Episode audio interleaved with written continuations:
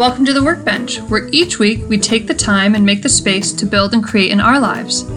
I'm your host, Kristina Au, and I'm a writer, coach, and human resources professional with a deep interest in helping you find clarity, overcome obstacles, plan, and take action on your big dreams and goals.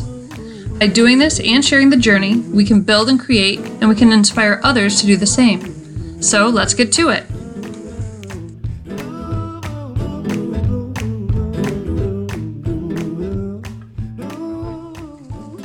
Hey, everybody, welcome back to the Workbench.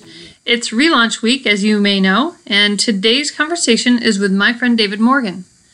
David and I went to high school together, and after many years of not being in touch, we reconnected, and he was so kind as to join me for a conversation and share some thoughts about career, career changes, his 30 year love affair with the Japanese language, music, and his work.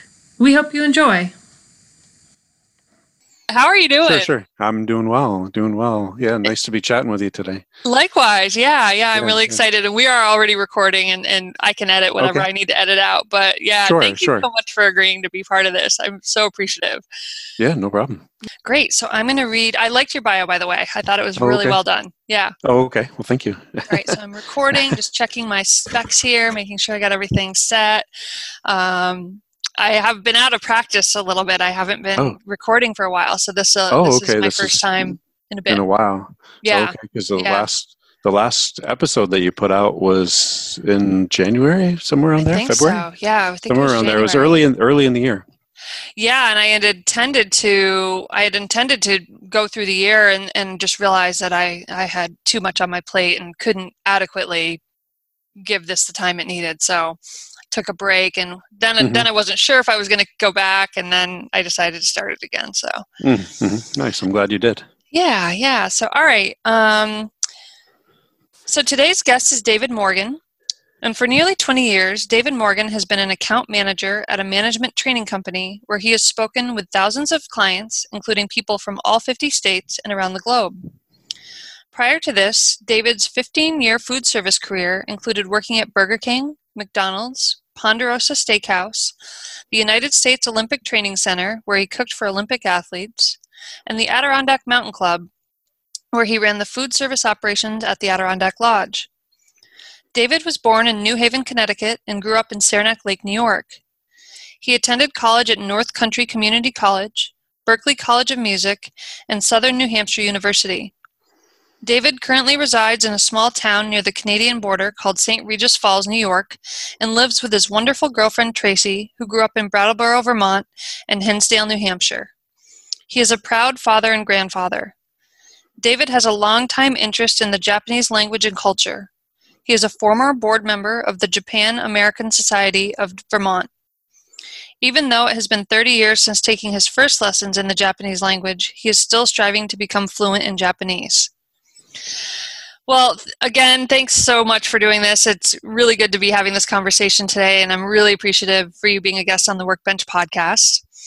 And so I thought we'd start by having you share a little something with our audience that might surprise the people who know you. Uh, it's uh, like a little known fact about you. Oh, okay. Um, um, not everybody knows. Uh, well, it's kind of a kind of a unique thing. When I was a kid, um, my dad used to take me to baseball games, and um, when I was around 11 years old, he took me to um, uh, a baseball game that was a AAA farm team, the Pawtucket Red Sox. And it was kind of a late game, and it was early in the season, and they were playing a, a team called the Rochester Red Wings. And we ended up leaving before the game ended because it was a tie, and and it was quite a few evenings or quite a few innings into the game, and my my father said we need to get home because it's so late. It was like almost midnight by the time we got home, and I was only like I said uh, like 11 years old. And uh, in the morning, my uh, my great uncle said the game that you went to last night was the lo- world's longest professional baseball game. really? and, and, so it and that still stands today. So th- really, there, there were not very many people in attendance at the game and um, it's kind of an interesting story. Someone actually wrote a book about the game because it went on. They they called it off at somewhere around four in the morning. So I only ended up seeing about a third of the game. I think it went like thirty three innings or something like that. and that's fascinating. So it's it's kind of kind of a unique thing um, to me. Just I, I haven't attended that many professional baseball games, but to have been at that game it's kind of kind of unique. And That's were, unique. There were, there were actually some some players, even though it was minor league baseball, there were some players in that game that went on to be pretty famous for the Pawtucket Red Sox. Um, uh, Wade Boggs went on to play for the Red Sox, and um, for the Rochester Red, Red Wings, Cal Ripken Jr. Okay, on, I know that name. Went on to play as well. So, oh, kind of. Anyway, that's a good story. I like that. Yeah. I mean, isn't it interesting how you can be part of a history and in the moment it just seems like it's nothing or not that important or it's just another night and then it turns out to be something that people are actually writing books about and it's a record that hasn't yet been beat. That's pretty That's cool. right. And part of the reason for that for that is that there was a page missing out of the rule book. So normally the umpires would have called the game off way before that but because of the missing page they didn't they didn't call the game off until like four in the morning so it probably will stand for a long that's time. A, that's a lesson that can be applied a lot of places, right? Like, make sure the make sure the rules are complete. That's funny. Okay, well that that is that is really good. I like that a lot. Um, so we both grew up in Saranac Lake, New York, which is a fairly still a fairly small town in upstate New York. We graduated the same year, 1987. We haven't been in touch in, in 30 some years uh, until recently, and and it's nice. I mean, Facebook and the internet has made it so nice to be able to get back in touch with people from our past, and so it's been nice uh, to connect with you again. yeah. We've been chatting chatting a little bit on yeah. Messenger. It's been nice. It's been great. It's been really great. And it's it's kind of reconnected me in some ways to home again because I've been out in California for so long and you know, I don't get back there that much, but connecting with more people back there, yourself included, is it's just been reminding me of of my roots a little bit more and uh, appreciating them because when I left, I wanted to get out. I couldn't wait to leave, and I feel a little differently now. So, yeah, I can uh, relate to that from having been out to been to college, and um, I, I, know growing up, I, I, I definitely had thoughts where you know why did my parents bring me to this godforsaken place where it's cold all the time, and uh, being so close to Canada, and uh, we get a hundred inches over hundred inches of snow a year, which is like in the top one percent of the United States in terms of snowfall. Yeah, but but yep. Uh, having been away, uh, definitely have a deeper appreciation for it. Yeah, so you're even farther north now, right? In in St. Regis. Yeah, so about uh, yeah, it's about forty-five minute drive from Saranac Lake um, north. So I'm I'm actually only a half hour away from the Canadian Canadian border. I'm two hours south of uh, Montreal, and um, I'm actually only two hours away from Ottawa as well. Okay. So I didn't realize Ottawa was that close. Yeah, it's I love Ottawa yeah so um, so i was reading through your bio and you know i was really struck by the variety of interests you have held and explored over the years and i thought we could start by talking a little bit about your work life. You've had a career in hospitality and food service over the years and then you made a transition to account management for this management training company that you work with and you know, I think food service, uh, I was in the restaurant business too, so I understand, you know, the hours and the grueling atmosphere of, of that work. But tell me a little bit about, you know, I'm interested to hear more about your stint with the U.S. Um, with the U.S. Olympic Training Center and what that was like, because that must have been interesting working with the athletes that were coming through Lake Placid at the time. Yeah, that was a really unique experience. Um, the Olympic Training Center is a facility where uh, uh, the athletes can focus on on the training, and a lot of their general needs are taken care of. So they have like it's full hospitality. They have they have uh, sleeping arrangements and and the food and the training facility, the the um, sports medicine. Everything is all under one roof for the most part, except for certainly some of the training venues. If they're going to be out, out skiing, obviously they have to be out skiing. But the working in the food service was very interesting because it's kind of open cafeteria style. So you end up end up meeting the athletes uh, working working in that facility. So uh, I moved up to to cook uh, after a few years of doing various various kitchen duties um, but um, it was very rewarding experience. I got to meet a lot of athletes um, i worked there in the 90s so i got to meet a lot of the athletes that went to the nagano olympics and lillehammer olympics and probably cooked for you know probably 90% of the of team usa for those olympics. And also a lot of teams from other countries stayed there as well. So i definitely met some international athletes it's really interesting to see the different diets of athletes. Um, I've uh, some some of them have specialized recommendations for their diets for for their teams. Um, some some teams. It, some athletes eat more than others. Some some eat healthier than others. It, it varies from sport to sport, but uh, but it it was uh, really good experience. I think the multicultural aspect must have been really fascinating. Definitely. I met, um, pe- yeah, I met people from all over the world. It was as someone who was uh, uh, learning Japanese from from a young age. Um, even then, I was connecting with some Japanese Japanese athletes. I want to get to that uh, topic a little bit more shortly because um, I think there's a lot of richness there, and it's part of what the workbench will. Uh, part of you know our in our discussions of the workbench and what what it means. I think that really fits into that um, concept of what we dream of doing and what we need to work on. Before we get to that, though, tell me a little bit about your transition out of cooking into your into the next phase of your career because that's also workbench worthy conversation. Mm-hmm, mm-hmm, for sure.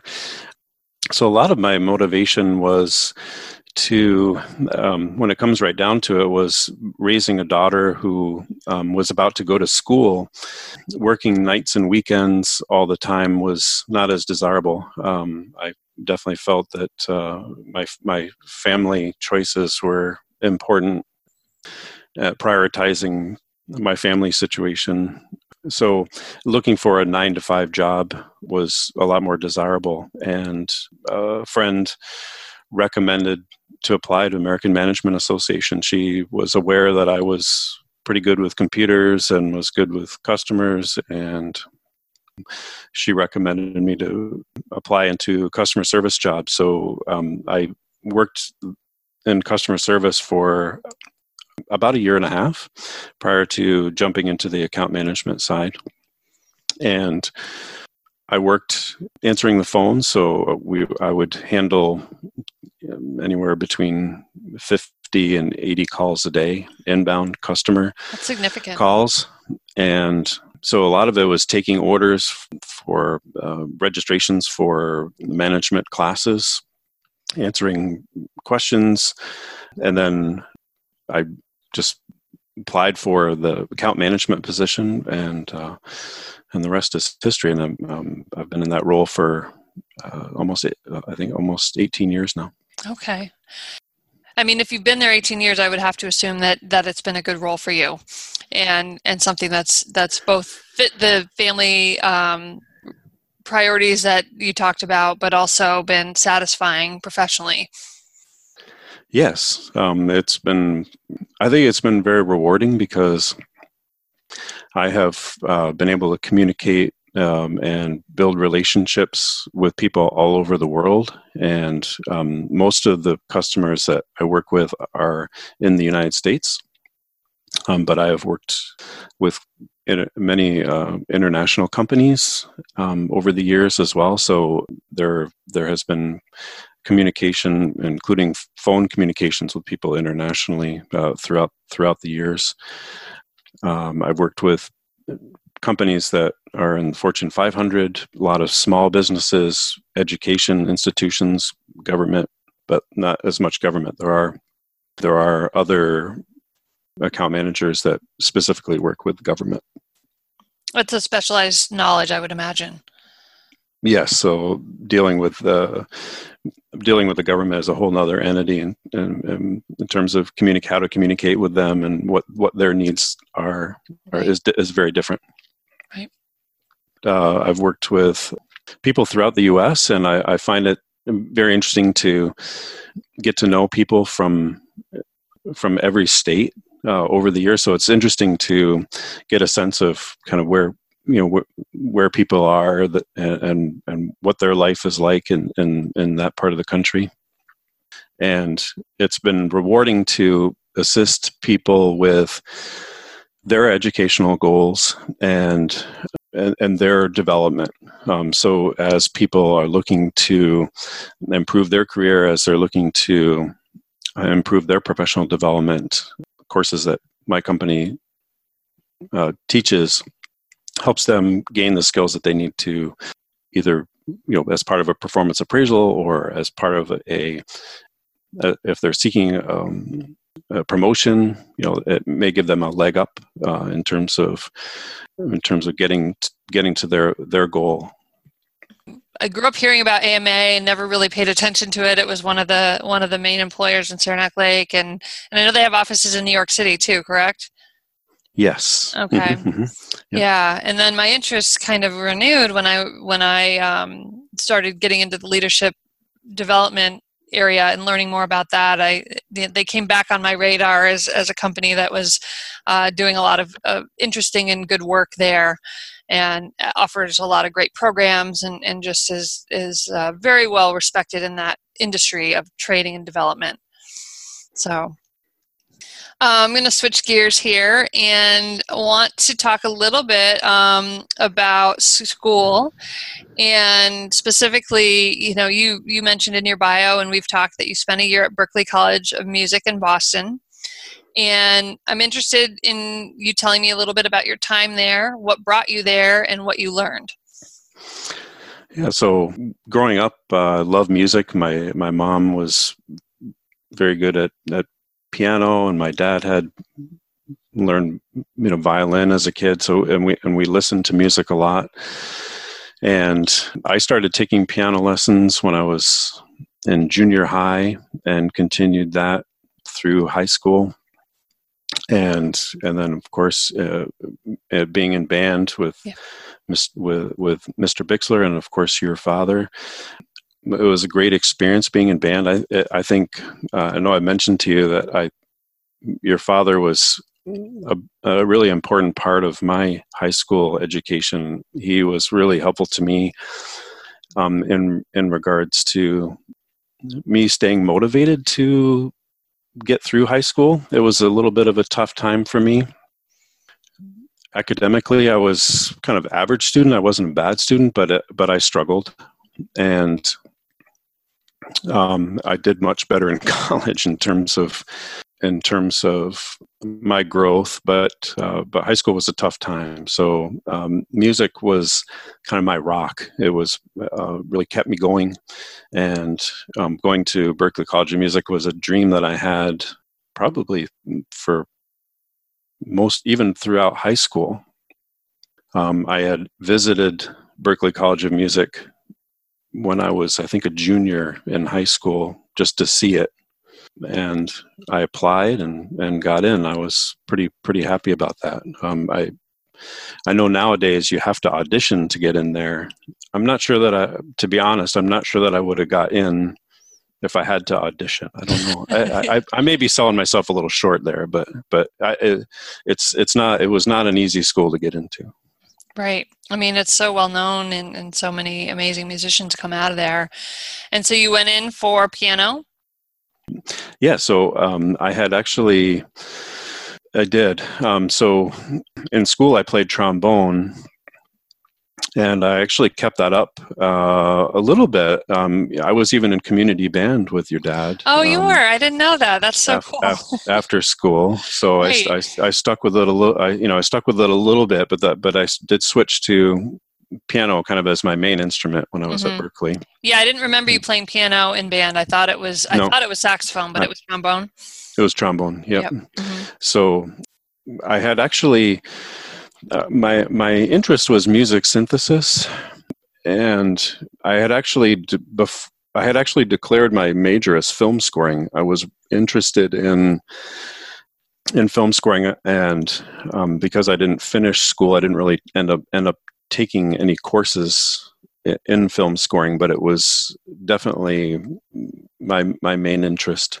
Um, I as uh, as a young person, whenever I watched movies, I was always listening to the music, and I was fascinated with the addition to the experience um, that music brings to movies. It, it's it's impactful. It's it's so um, stealthy, impactful. hmm hmm If you're not paying attention to it. Right, and I found myself like when I would talk to people, did you listen to that? What would you think of the music? People like I didn't. I didn't even notice the music Yeah, in the but movie. you, but I was I was one of those people that I was. Yeah, yeah, I agree. You were saying.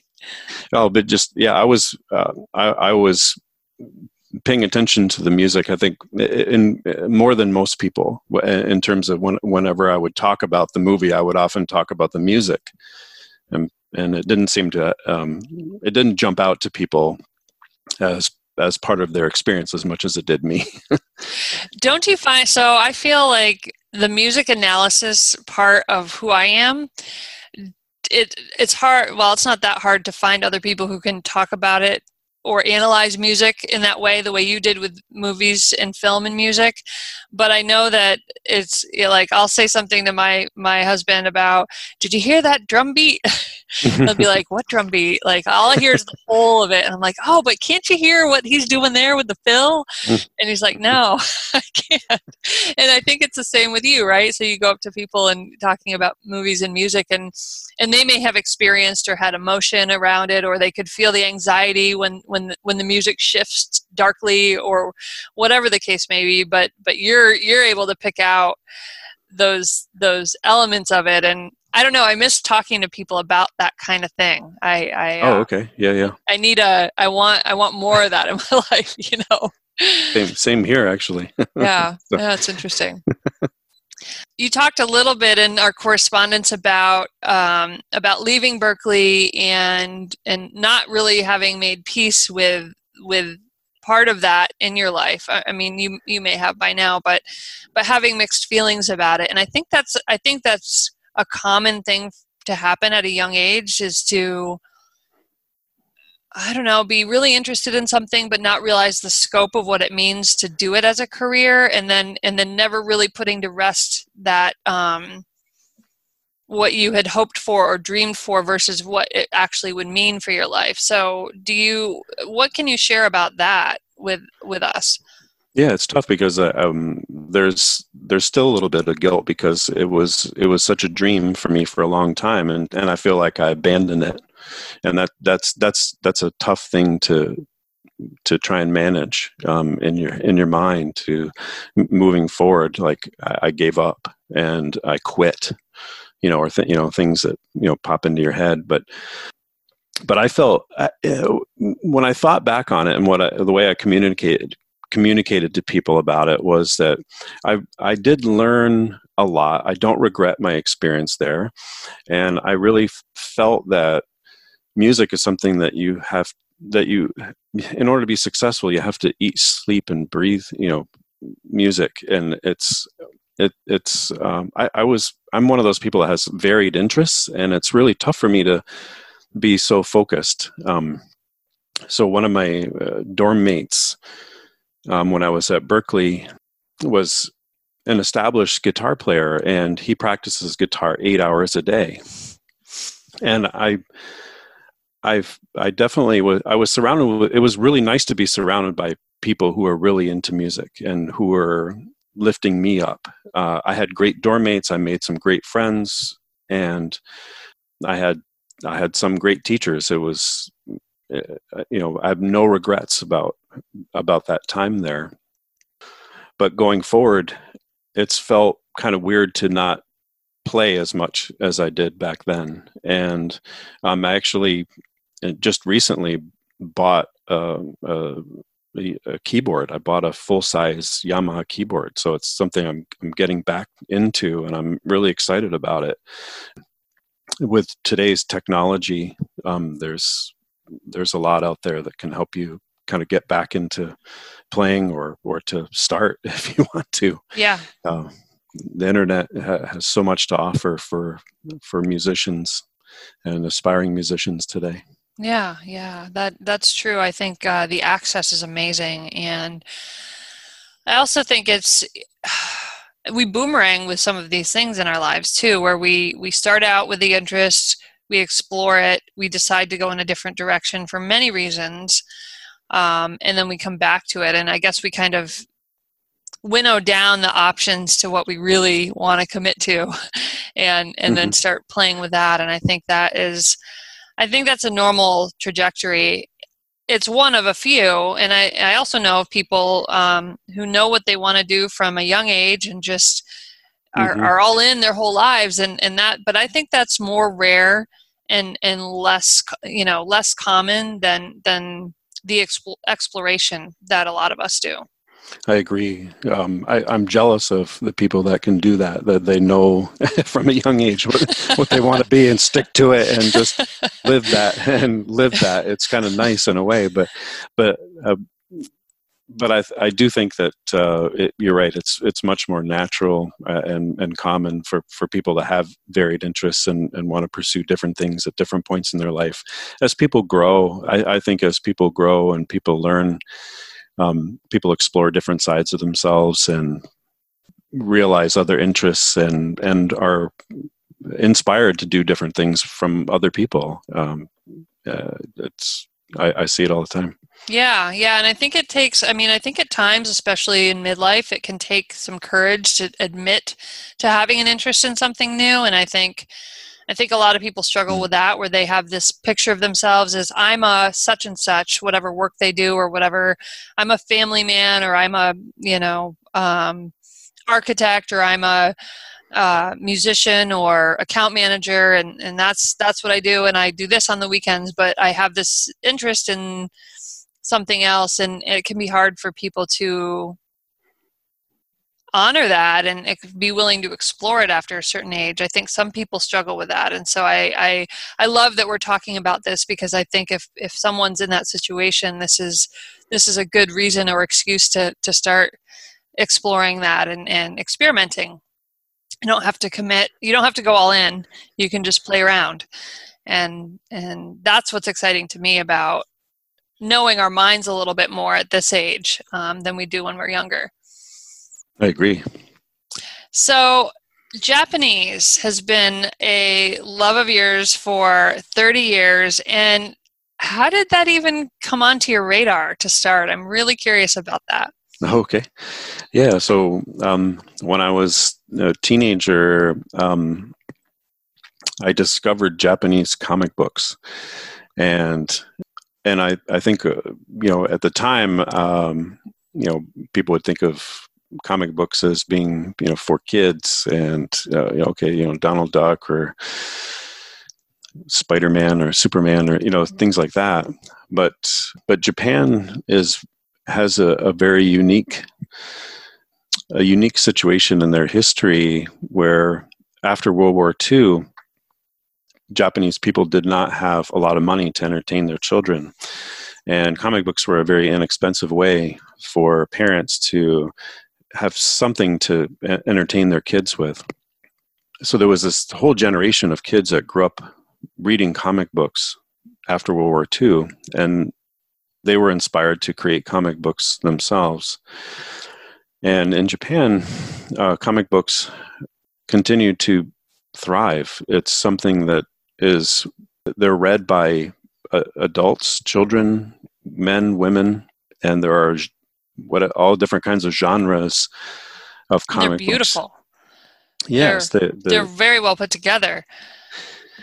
They're they're creative with their storytelling. The the art is is beautiful, and um, many of the comic books become animated films, and um, and there's kind of a progression in terms of in terms of that as being a manga author. It's it's um, it, you've really become successful once you hit those weekly magazines that they publish. Um, so you, if you get your you get a certain number of pages that get put into either a, a weekly or a monthly serial comic and then the best of those get put in made into animation so um, manga authors are some of the most published authors in Japan. They're, they're, the percentage of the number of people who read comic books is so much higher than, than say the United States. And the the I think I remember a long time ago reading that that almost uh, 25%, somewhere on, I, I, I'm not sure the exact number, but somewhere around 25% of all books in Japan published are comic books. Really? So when I was actually when I was at Berklee College of Music, I took a Japanese language class, and um, I had a great teacher. He taught jazz music, but he was um, his parents were from Japan and he was fully Japanese. And he learned Japanese. And in addition to teaching music, he taught Japanese language class at Berklee. And I found myself really enjoying that class. And I found myself really enjoying learning about Japanese culture and the language. Uh, I, it's almost like an enchantment to me. Um, their culture is so different, and um, they have this mix of of new and old. There, there are some some centuries centuries old traditions that that are still maintained today uh, of all sorts, um, including their diet and and the way they live. But uh, but then there's this. Uh, there's all this technology that they have and all this new stuff that's mixed in so you have this really amazing mix of new and old in in, in their culture I never just, thought about it that way. It's, yeah. it's fascinating to me. Um, the way that the way that they the way they live is is in many ways so different from ours, um, and I I find those differences fascinating. It's so you got started with the comic books, and then you you took a class in college that that really kind of expanded your interest, and then you've continued with the learning throughout. Um, and you talk a little bit in our correspondence about fits and starts and, and bumps in the road with, with pursuing it. And so I'd love to hear a little bit more about that.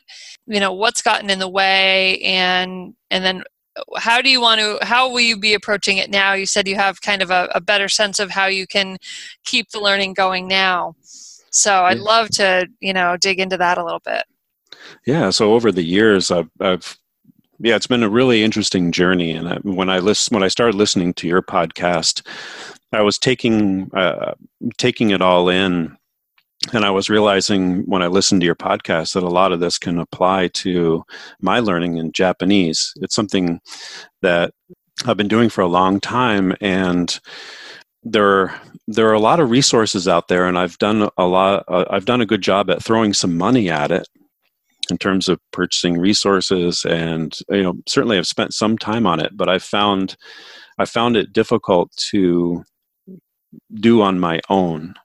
Um, so i've found uh, over the years that there it's it's difficult in a rural area where there are no japanese people to to learn a language on your own.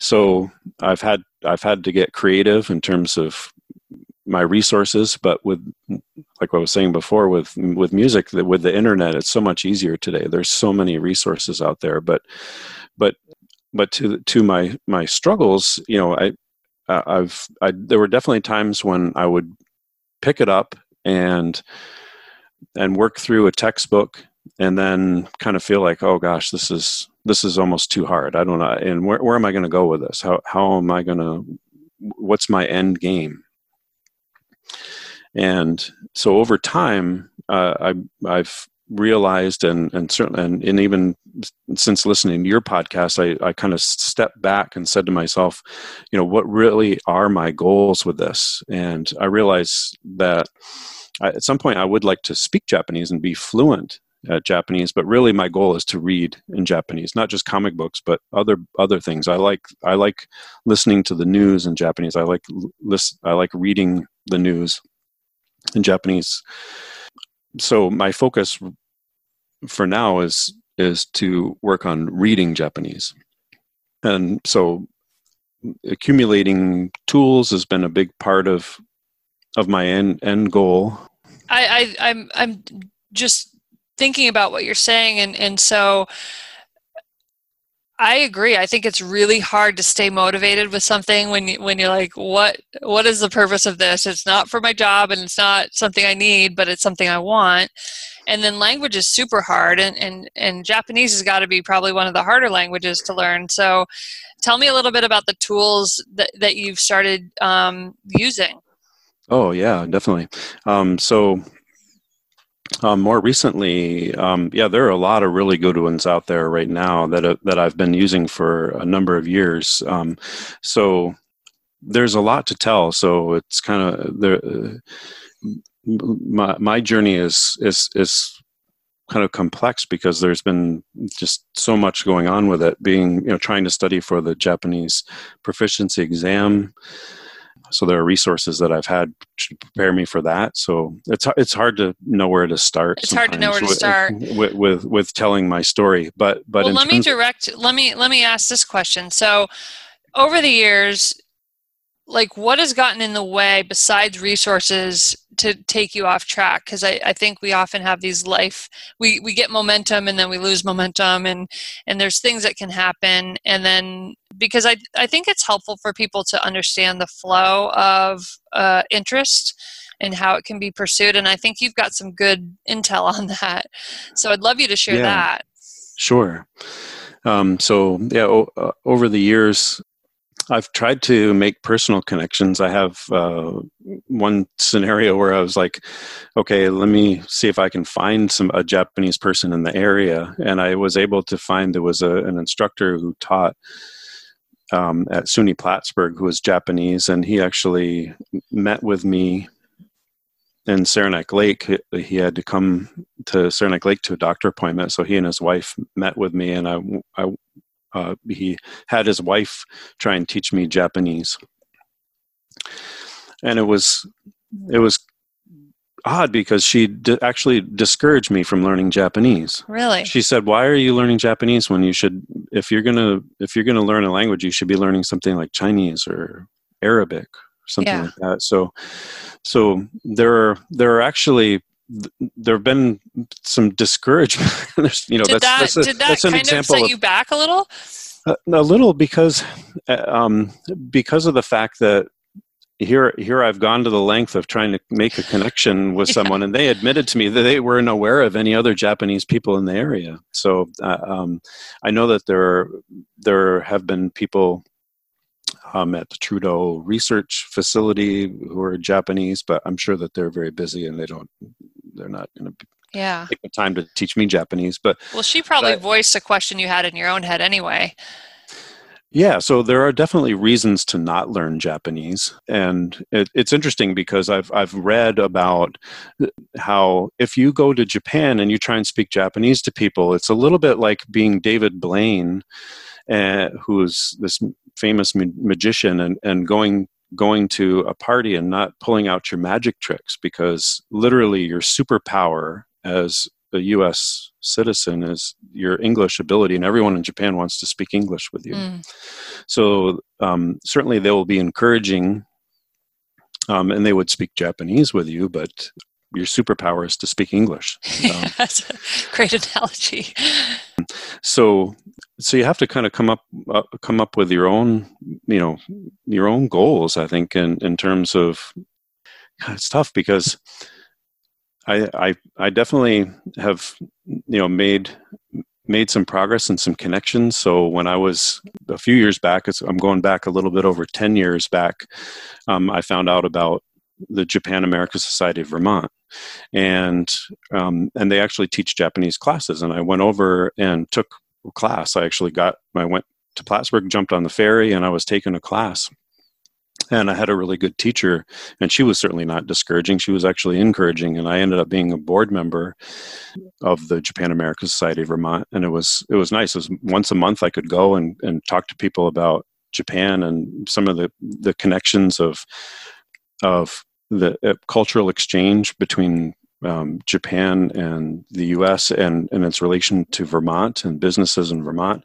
Um, but the main there's so much I, I, could talk for hours about that alone. But but the the main the short of it is the the Japan American Society of Vermont's main function is is this wonderful festival that they hold every two years and it's a cultural exchange and sometimes they get thousands of people that come. It's it's um, it, it's in Colchester at St. Michael's College. They hold it in their big gymnasium, and they have the taiko drummers, and there there's dancing, koto music. There's uh, some of the local Japanese restaurants come and they set up and they serve food, and there there try on a kimono.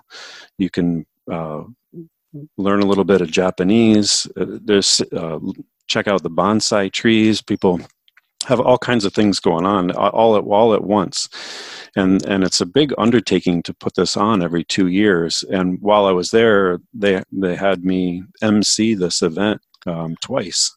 And it was really an honor, and it was kind of the first time I'd really done any kind of public speaking. So it was really uh, nerve wracking to get up there and have like like literally hundreds and hundreds of eyeballs looking right at me. That was the first, you know, so and, and, I'm, and, I'm, up on stage talking to them, you know, introducing the next act and, and, uh, you know, announcing the raffle prize and whatever. But, yeah. uh, but, uh, it went pretty well. And so I've definitely had some good experiences in terms of it, it's not it's not all all been roadblocks and and and potholes right and don't you find too that some some of that you know you alluded to the fact that you you see a way forward now um, you know you, you can anticipate some of the potholes and mm-hmm. roadblocks mm-hmm. and and mm-hmm. you've got kind of a clear path forward or at least a a resolve that'll help you through those um, what brought you to that or what specifically do you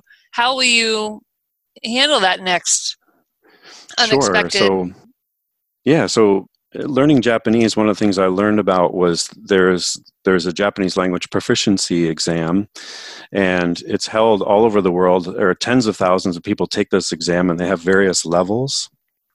So, as uh, uh people can use it as a motivation tool to become fluent, and the end game for for most people who take the exam is uh, either to motivate them to become fluent, but also as job placement. So um, if if someone is looking to move to Japan, taking the JLPT is really one of the most popular ways to show that you have ability in Japanese. So the tests uh, does not test. There are some things that it tests, and there are some things that it does not test. It, it does it does not test your ability to speak Japanese, and it also does not attest your ability to write Japanese. What it is is it, it, it attests it tests your listening ability, and it also tests your reading ability, and through that, it can assume that you have some speaking ability and some writing ability. Um, so they're creative in that. In That's that fascinating regard. in and of itself. Yeah. So um, the language is they, so they, the JLPT test uh, offers five levels of the of the exam. So um, uh, around five years ago, I decided to take the first one, the easy the easier level, and I I took it and I passed and that was that was exciting. So i was able to use that as motivation to um, you know the exam as motivation to study. And there are resources out there. There actually is an amazing amount of resources to study for the test. Um, it's big business. Um, so there are people have youtube channels where and there are there are books and study prep guides. Um, there are sample tests out there um, and it, it's popular um, some people who have even passed i've seen where pe- people have who have passed the the hardest exam will take it again and try and get a higher score uh, Mhm. uh, just to keep the motivation up, um, to keep the learning going. And, and so even even passing the hardest one is not the end game. It's not the end. Yeah, yeah. That's for that's some very for some people. So um, I did take the for the, the the next level exam a couple years ago, and I did not pass. So that was a roadblock, hmm and I almost passed. Um, um, but I I was going to. So I've been studying this year toward taking that again. Except with the pandemic, it was canceled for this year already. So I know that I, I won't be able to take it this year. Right, so right. so I did. So I adjusted my goal to take the one the what is the level three. So I'm I'm not going to take the one I failed. I'm going to take the next one. I'm going to hmm I'm going to bypass. Yeah, it's kind of it's kind of complicated. I, I don't want I don't want to. Yeah, think I, don't. that- I think that might not be where we want to go from from a weed standpoint, but but I Yeah, think but I think the point is, and and certainly, you know, I think over the past several months as we were you know messaging on facebook or whatever you were you were saying that you had i remember you talking about having doubts about it and then and then coming back to it and and kind of re-engaging with it and i think that's what's exciting to me about about the growth that we pursue. And and you know i think your story is a really good one for others to kind of take note of is that there are there are roadblocks and sometimes that helps you finesse your next goal. Like you can't take level twos so you're going to study and take level three and and you have reasons for that that that makes sense to you. And and also the fact that you're listening to your own inner voice on that i think is really important because it can be easy to be swayed by others voices. It's just i find that so easy to move us off course is is just a, a somebody's thought or quick comment that really echoes a, a, concern or question in our own minds and, and it becomes a reason to not pursue something. So the fact that you are i think is really both impressive and also inspiring. So Thank you. Um, yeah so um, wanted to ask let's see where are we going to go from here if you were to give your younger self some advice what would it be I think I would tell my younger self to stick with something uh, and, and at least try and master. There are times when I feel like I I, I give up. Um, I, I used to give up a little too easily when things would get tough, mm-hmm.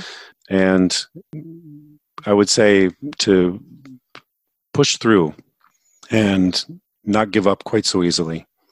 That's a good one. I like that. Couple more questions before we close for today, and we could certainly do a round two and, and, and kind of catch up with you in, in a few months as to your journey with Japanese and, and your other projects. Who do you admire and why? Who do I admire?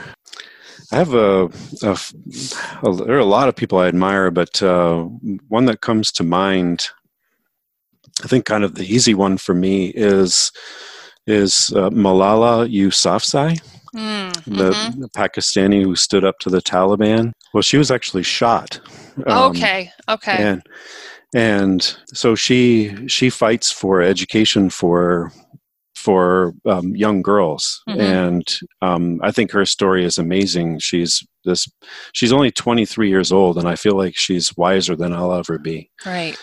and um, she started advocating for young girls education when she was like 11 or 12 or something like that and um, as a teenager she was uh, really vocal in her so sh- she fights for um, for women's rights for educational rights there are somewhere around 130 million women uh, young like young girls who don't have access to um, education, and she's trying to narrow that down bridge that gap. For there are so many countries where where young girls don't have access to education, and So, are I- actively discouraged from even trying to pursue it.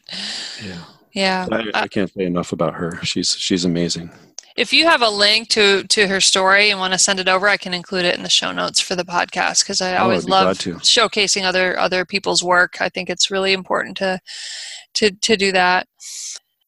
Tell me what's on the horizon for you over the next year, uh, year or two. Do you have any big projects or plans aside from from continuing with the studies of Japanese?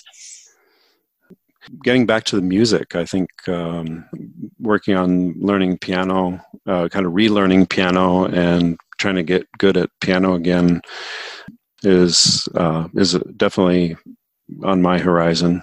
I I want to rid myself of, of the guilt of not playing. That's a good I really enjoy it. I want to enjoy. I want to enjoy it again, and I, I, I, I have so so many. I have so many memories of of playing um, as as a young person, and of of being creative with my music. I used to write songs, and I used to collaborate with friends and get together. Um, I was not always the best at playing piano, like in a group, but uh, but I really like to create my own create my own songs and my own unique ha- i had my own unique sound Mhm. and style and but i but i like playing classical music and i like the idea of playing i like the idea of learning some some popular songs my girlfriend would like me to learn some hamilton songs she's Oh yeah. she's, she's currently obsessed with hamilton Everybody has that that time in which they're obsessed with Hamilton. It's it's a good obsession to have. well, good. Well, I just wanted to say thanks for your time today. It's been so great talking to you and reconnecting, and and I really thank you for sharing your story with with our audience. And any any final any final workbench thoughts you'd like to share? Well, I definitely, yeah, definitely feel ha- happy to have had the opportunity to speak speak with you today. Um, I've really enjoyed listening to your podcast. I found it to be enlightening, and I certainly recommend it to other people, and um, and I'll certainly continue to recommend it to people.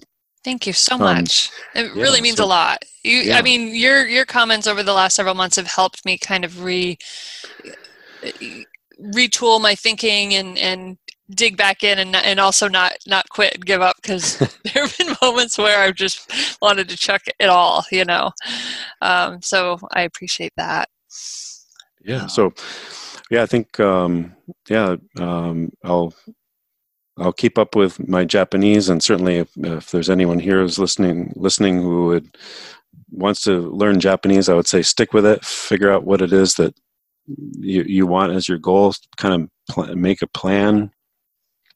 And you're certainly welcome to uh, check out the show notes and my contact details. And you're welcome to reach out to me for some some advice. I'm glad to point you in the right direction. I've got lots of resources and tools that I can point you to. That's great. That's great. Well, David, thank you so very much, and um, we'll talk again soon. Look forward. Thanks so much, Chris. All right, take care. All right, bye bye. Bye now. Thanks so much for listening today. If you want to reach out to David and talk music, Japanese language, or about any of the topics we covered today, he's on Twitter at ADKDCM. And join us next Wednesday for an episode 16 where I share some words and thoughts on one of the books that has made a big impact on me. It's called The Art of Stillness by travel writer Pico Iyer. And please check out the show notes for references and information from this episode. As always, sending out love and light.